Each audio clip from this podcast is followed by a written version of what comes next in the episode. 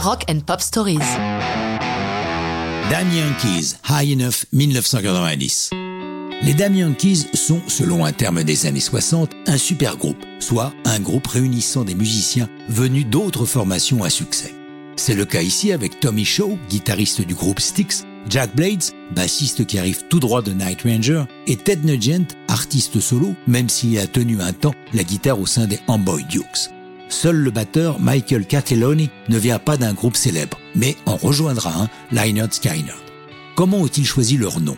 Nugent en revendique la paternité, car chaque fois qu'on lui demandait à quoi allait ressembler son association avec Tommy Shaw, sa réponse était Like a bunch of damn Yankees. La chanson est née dans la buanderie de l'immeuble new-yorkais de Tommy Shaw. Jack Blades s'occupe de sa lessive, sous les yeux de Tommy. Jack chantonne I don't want to hear about it anymore. It's a shame I've got to live without you anymore. Tommy lui demande C'est quoi ce que tu chantonnes? Je peux pas répondre Jack. Juste un truc qui me trotte dans la tête. Ça a l'air génial, affirme Tony. Ils remontent dans l'appartement et commencent à travailler au piano. Puis prennent des guitares. Au bout d'une demi-heure, la chanson est quasiment terminée. Blades nous livre plus en détail son processus créatif. J'ai une certaine facilité pour l'écriture.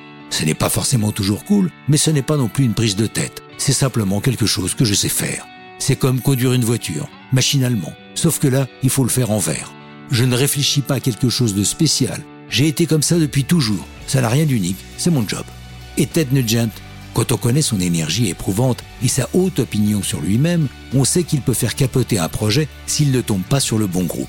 Mais Damien Yankees lui convient parfaitement. C'est encore Blades qui parle. Ted, c'est Ted. Vous ne pouvez pas le calmer. Dans Damien Keys, il n'y a pas de bataille d'ego. On s'éclate à écrire les chansons et à les jouer sur scène en laissant Ted faire du Ted. Et ça leur réussit.